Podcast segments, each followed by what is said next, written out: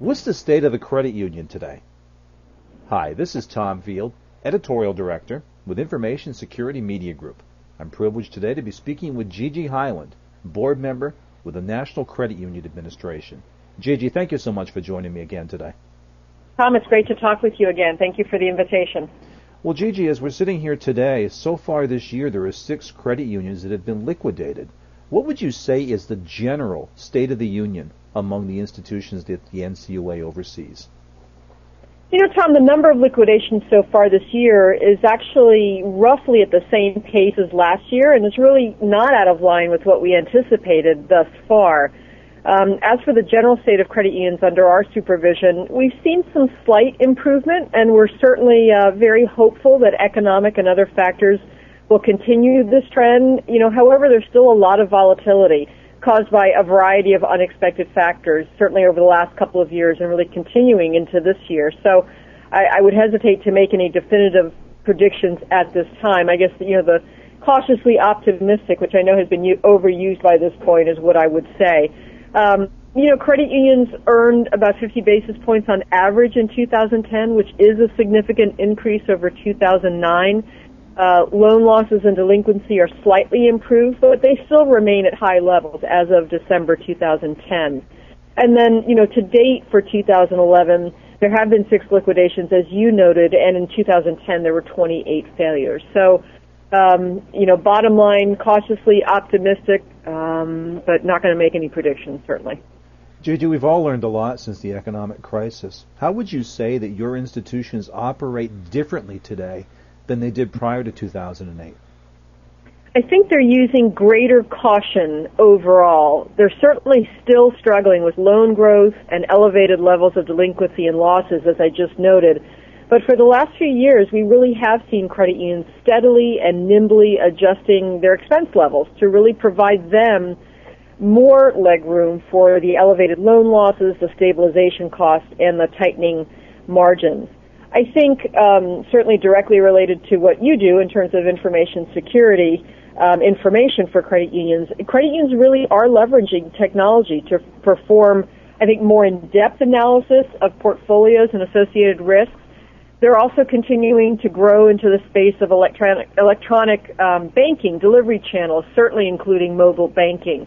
And uh, you know, NCU as as this is an emerging area, NCUA is weighing uh, guidance approaches for these types of emerging technologies. And you know, I think last but not least, we continue to see um, uh, a market increase or continued growth in real estate loans, and that's going to be a concern from our perspective because of the volatile economic environment that we noted, especially with respect to the yield curve and to interest rates. And you may um, know that at the March board meeting, we did issue a proposed rule on credit unions' uh, management of interest rate risk and establishing interest rate risk policies. So those are issues that are certainly on our plate and that uh, credit unions are facing in 2011. Gigi, one element there I want to follow up on. That's when you talked about mobile banking and the potential for for guidance for that and for emerging technologies. Would that guidance be independent of any guidance that might come from the FFIEC? No, it wouldn't. We work very closely with our FFIEC sisters and counterparts to make sure that we are in as much alignment as possible, but also recognizing the different business model that credit unions have. So, um, you know, we work with them collaboratively in different committee meetings to make sure that uh, we're touching all the points that all of us are worried about. And so, I would I would anticipate that we would certainly strive to, to issue a joint guidance uh, as much as possible. Do you expect that mobile banking is a topic that specifically will be addressed? You know, I think they're talking about it, but I don't anticipate a guidance being issued at any time in the near future. But I think uh, the point I want to make is that it's on certainly our radar screen as a regulator and insurer. I know it, and I know it's on uh, it's on other regulators' um, screen radar screens, if you will, as well. Gigi, one of two of the areas in regulatory compliance that have had so much interest are Dodd Frank and the Durbin Amendment. What impacts do you expect credit unions to feel from those reforms? Well, let me start with Dodd Frank. As you know, uh, as the law currently stands, the three largest credit unions, credit unions, those over $10 billion in assets, will be directly regulated by the Consumer Financial Protection Bureau on consumer issues while um, uh, while the rest will be subject to sort of regulations issued by the bureau. Um, uh, you know, I guess there are three other areas specifically in Dodd Frank that that might affect credit unions. Uh, one is incentive compensation that certainly does. Under that provision of the law, large credit unions are going to be required to report the structure of incentive plans annually once the rule is made final. And uh, again, we've issued guidance or a proposal on that in conjunction with our FFIEC um, colleagues to uh, reflect how that should be applied for credit unions, and the, the base of that would be a $10 billion threshold for that to apply. Uh, mortgage reform is another area that maybe while not directly affecting credit unions, certainly could tangentially. There's there are provisions under Title IX of the Dodd-Frank Act that require the primary regulators for Wall Street and mortgage securitizers to establish rules requiring risk retention. And that rule, which is a huge 350 plus page long rule, is out for comment. Uh, it requires a 5% retention by securitizers, which could uh, trickle down to originators, i.e. credit unions, for all mortgages that don't meet the what's known as a QRM standard, the qualifying residential mortgage standard. And so that's um, you know, that has we have to keep our eye on that ball to see how it might affect credit unions. Uh, one another provision that, that, again directly affects credit unions is the uh, that Dodd Frank made the two hundred and fifty thousand dollar insurance coverage permanent and extended the unlimited coverage for non-interest bearing transaction accounts to the end of 2012. And then last but not least, I think the direct effect on credit unions uh, for NCUA is the establishment of an Office of Women and Minority Inclusion and uh, while there's no immediate impact in, in on credit unions, Dodd Frank really intended to sort of drive all of the regulators and the industry toward improved diversity. Uh, so that again, that's a that's a book that's unwritten, but uh, we're starting to walk down that road. And then you mentioned the Durbin Amendment, Tom, and uh, that certainly is the hot topic of the day. You know, interchange is is being uh, is being fought very heatedly amongst um, trade associations, banking groups, retailers, and certainly uh, Capitol Hill. And you know, time will tell what will happen to the provision of to that amendment or to the provision of, of Dodd the Dodd Frank Act in that regard. I mean, it's certainly not an easy issue. It's a very multidimensional issue. So uh, you know, time will tell. Gigi, one of the questions that our audience certainly has been asking is how will these reforms impact information security and risk management within institutions. What's your perspective? Well, so Dodd-Frank is largely a financial market reform law, and it's really, I think it's the FFIEC that will continue to be the key source for the type of collaborative guidance and procedures related to information security that, we're, that we were talking about as it relates to emerging technologies. Um, in addition, the Financial Stability Oversight Council, FSOC, which was established under Dodd-Frank, is actually charged with ensuring financial stability and addressing systemic risk. So, to the extent that information security issues become viral or pose a wide-scale threat to the U.S. financial system, they could conceivably become issues addressed as well through uh, through this council, through FSOC. To take a different path here, I want to talk a bit about fraud. We've talked a lot in banking about corporate account takeover and we've talked about banks that have been affected. How have credit unions been impacted by the incidents that we've seen the past two years? You know, from our perspective, we don't have a material level of takeover incidents reported through our examination system or through our security breach tracking tools. As you know, credit unions are, are mostly consumer organizations with much more limited exposure to corporate account takeover type of attacks.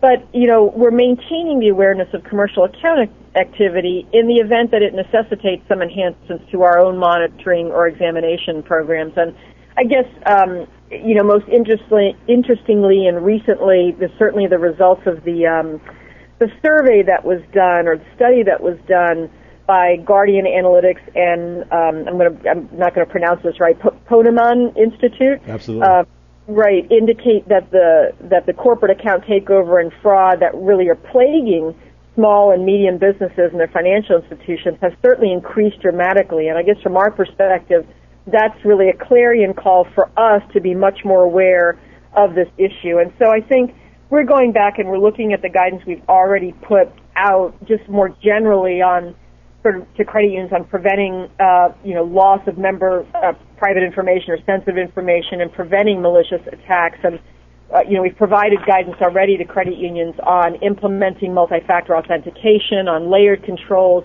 and other controls that would effectively mitigate um, some of the risks that we're seeing in that particular area. And obviously, you're, you know, you're talking to a lawyer, not a technology person, but some of the malware infection examples that are given in that study in terms of, um, you know, man in the browser, worms, keylogger, rootkit based type of uh, com- compromising of members' information. I think all of that um, continues to be at the forefront. And as you well know, this is an ever evolving issue, and you just you can't run fast enough to keep up with all of the possible attacks that could happen. So we continue to encourage credit unions to enhance their network security, to enhance the security of their processes and protocols, and to make sure that they understand their responsibilities and liabilities in this area. What are the types of fraud you find to be most impacting your institutions today?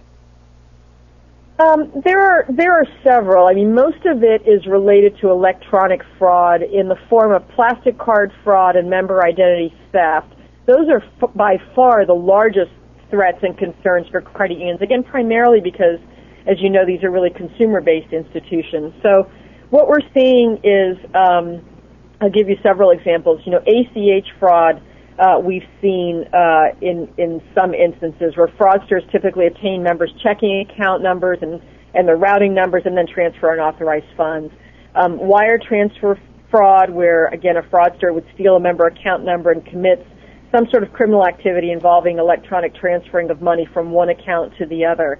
Uh, ATM skimming, um, you know, sort of a classic example where perpetrators would place the, the skimmer over the ATM card slot to swipe and store uh, members slash victims debit card numbers and also using a hidden camera to read the pins that members enter into an ATM machine. You know, insider fraud we've seen fairly significantly over the last couple of years where a trusted employee uh, and or contractor is taking advantage of their, their granted access privileges to access and steal member account information. And then certainly credit and debit card fraud where, uh, you know, can take many forms and, and some of the ones that I've listed. In terms of actual losses for NCUA at credit unions, we actually recently completed a review of 27 of the credit union failures between May 2004 and April 2010. And in 13 of the 27 cases, fraud was the cause of the of the failure and the losses to the to the National Credit Union Share Insurance fund. So, um, you know, and some of them are, are very, they're very sad cases in which sometimes we see a manager who's worked at the credit union for, you know, decades, um, committing fraud by uh, ha- often having two sets of books or um, not providing the uh, the share and download information to us as the regulator. So, um, you know, some scary stuff and some concerning stuff, and you know, we certainly continue to ask credit unions to you know, do as much as they can to make sure that they have appropriate internal controls to try to avert the, the risk of fraud as much as possible. Gigi, as you know, there's uh, there's pending guidance from the FFIEC. How do you expect this guidance will help the credit unions to be able to fight fraud and improve the security of online banking? You know, I think it'll help in that it's really meant to be an update, a supplement to to reinforce the 2005 guidance um, that was offered in terms of the risk management framework that was provided back in 2005, and I think to also update the FFIEC agency's expectations regarding customer authentication and layered security and other controls to effectively control and mitigate the risk posed not only by fraudsters but, but also by cyber criminals. Uh, so I, I, think it'll be an important update, again, given the dynamic um, uh, fluidity of the change in this area and trying to keep up essentially with all of the, the um, cybersecurity threats that are posed to financial institutions. When do you expect the final guidance will be released? Yeah, I know that's that's a question that a lot of people have asked us since it was uh, out there for a little while and then got pulled back. You know, we're actually awaiting, we NCUA are actually uh, anxiously awaiting for the final green light from the last regulatory uh, agency who's reviewing this. As you know, in the FFIEC process, uh, we all have to, to be in agreement before it actually gets issued. And so the vetting process within each agency sometimes is more, protect, more, more protracted than in other agencies. And, you know, we're waiting essentially and working with the other regulators to try to come together and agree on the final guidance so that we can issue it, uh, hopefully as, as expeditiously as possible. So it, it is still being worked on and, and we are very anxious to have it, uh, issued to, to everyone. Do I understand that it's down to one agency left to sign off on it? That's correct. Very good. Yep. What advice do you offer to institutions now? I know that the banks and credit unions are out there and they certainly have pored over the draft update and are changing their programs and their budgets to accommodate that. They want to comply with expectations. What should they do now? You know, I think it's um, it's staying abreast of you know all of the literature that's that's out there and any intelligence, you know, intel on the most recent security threats to financial institutions. As I said earlier, security needs to keep, pace with the threat environment. So credit unions need to recognize that online transactions are really un- unattended transactions and can quickly uh, uh, quickly result actually in material losses, not only in financial terms, but also in reputation terms. And I don't think I need to tell that to credit unions because I think that's that's sort of intuitive. But um, performing periodic risk assessments, focusing on authentication and related controls, I think is something that credit union management needs to think about and needs to do. And then credit unions, I think, need to adjust their member authentication controls and security controls as appropriate based on the results of the risk assessments that you see uh, you know, there's no, um, again, I don't think there's any perfect solution because it is an ever evolving process. But credit unions need to really try to stay ahead of the curve and be aware as much as possible uh, about, you know, the entry points that are obvious and not so obvious uh, in their in their systems and their processes to try to um, mitigate as much of the risk as they possibly can. Very good, Gigi. I appreciate your time and your insight today. Thank you so much. Thank you very much, Tom. Again, appreciate the opportunity. We've been talking with NCUA board member Gigi Hyland about the state of credit unions. For Information Security Media Group, I'm Tom Field. Thank you very much.